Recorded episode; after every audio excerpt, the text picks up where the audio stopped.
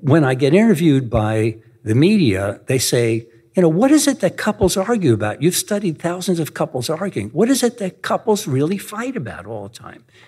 And the answer is that's Dr. John Gottman.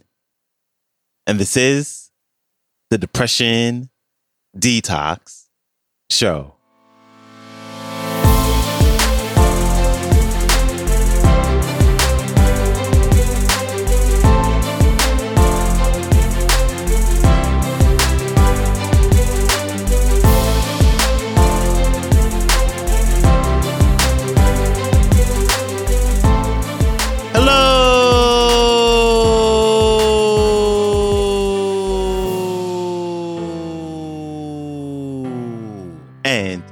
Welcome back to the Depression Detox Show, where we share ideas and stories to help you live a happier life.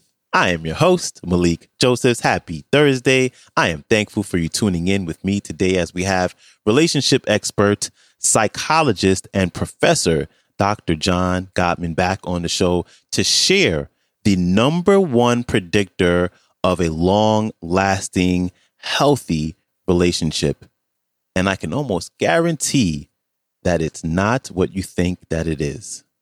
Here's Dr. John Gottman. Enjoy. When we studied 130 newlywed couples who were representative of Seattle, and we studied them a couple of months after their wedding, 130 couples, and we followed them for six years. 17 of those couples divorced within six years. And when they were in the apartment lab, we just watched them. And when one of them would say something, then the, one of our three cameras would swing over to their partner and see what the response was. And we noticed that people were constantly making these attempts to connect with their partner, to get their partner's interest, affection, humor. They were, they were doing these bids for connection. Now, this turned out to be very interesting because when I get interviewed by the media, they say, you know, what is it that couples argue about? You've studied thousands of couples arguing. What is it that couples really fight about all the time? And the answer is they fight about absolutely nothing. They don't fight about topics. Most fights are about the failure to connect emotionally. So, for example, a couple is watching television and he has the remote and they've made popcorn. They're going to have an evening watching TV. And she says, hey, you know, that's interesting on that channel. Leave, leave, it there. I'd like to watch that show. And he says, okay, well, let me see what else is on. she says, no, no, no, leave it there. He said, well, I will, but let me see what else is on. She says, no, leave it there. And he says, fine. And he throws the remote in her lap.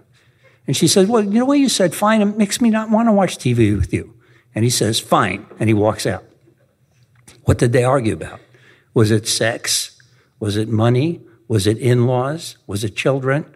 All these topics we were studying in prior labs. No, it was about the failure to connect. And that's what we found in the apartment lab.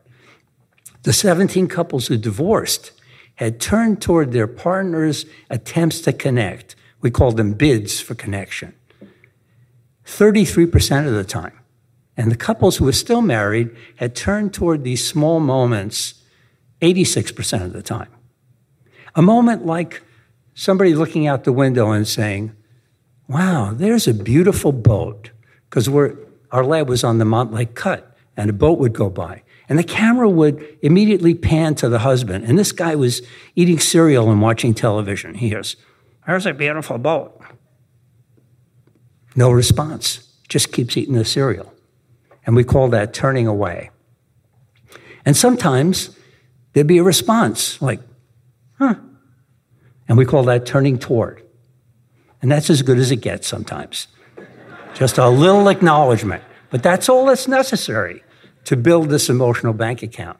These small moments when your partner wants something, like to tell a joke, you know, like somebody would say, okay, baby, listen, there's four lawyers in a boat. And then the camera would swing to the other person. And sometimes that person would be ready to laugh. They go, yeah. And sometimes no response, right? Turning away. So this is very powerful. Now, let me tell you why it was so powerful. Because another thing we found about, about couples interaction was that rather than the idea that sparks fly and there's a lot of electricity in a great relationship, what we found was that what predicted the, the stability and happiness in a relationship was the opposite. People being calm, even when they talked about an area of disagreement. Heart rates are low. Blood is flowing slowly. They're not secreting adrenaline and cortisol, those stress hormones. They're able to talk to each other in a very neutral way. And most people think that's a bad relationship, but they're wrong. That physiological calm is very powerful. And the best way to get people to be physiologically calm turns out to be shared humor. Humor is very powerful. But there were only 60 seconds more humor in the, in the conflict discussion of newlyweds that stayed married than the newlyweds who divorced. So 60 seconds, that's not a lot in a conflict discussion. And yet we found it was being used very precisely. When the partner's heart rate and blood velocity got high, humor would emerge, okay? And that arousal would go down. Very powerful. You know, I mean, I would even suggest that, you know, when people pick somebody, they pick somebody where they have a similar sense of humor, shared humor. Okay? Very powerful. But how do you use that? Julie and I are trying to help people. How do you use that to help people? Can you say, you know, next time you argue about his mother, please smile and laugh more? You'd have to be an idiot as a therapist to do that. Well, people have actually tried that experiment, you know, believe it or not, and it doesn't work. How do you get people to have more of a sense of humor when they're arguing and disagreeing? The answer is turn toward bids for connection. That's the secret. People who are turning toward their partner's bids, they have spontaneous humor. And if you increase the amount they're turning toward bids, guess what? Humor emerges automatically. Big thanks to Dr. John Gottman for stopping by. His website is gottman.com. His Instagram is Gottman Institute. His YouTube is the Gottman Institute, and his latest book is entitled The Love Prescription Seven Days to More Intimacy, Connection, and Joy. And I got this clip from YouTube. It is entitled Making Relationships Work, Dr. John Gottman, Seattle Rotary Club. And I have a link to all the ways to connect with him and his work.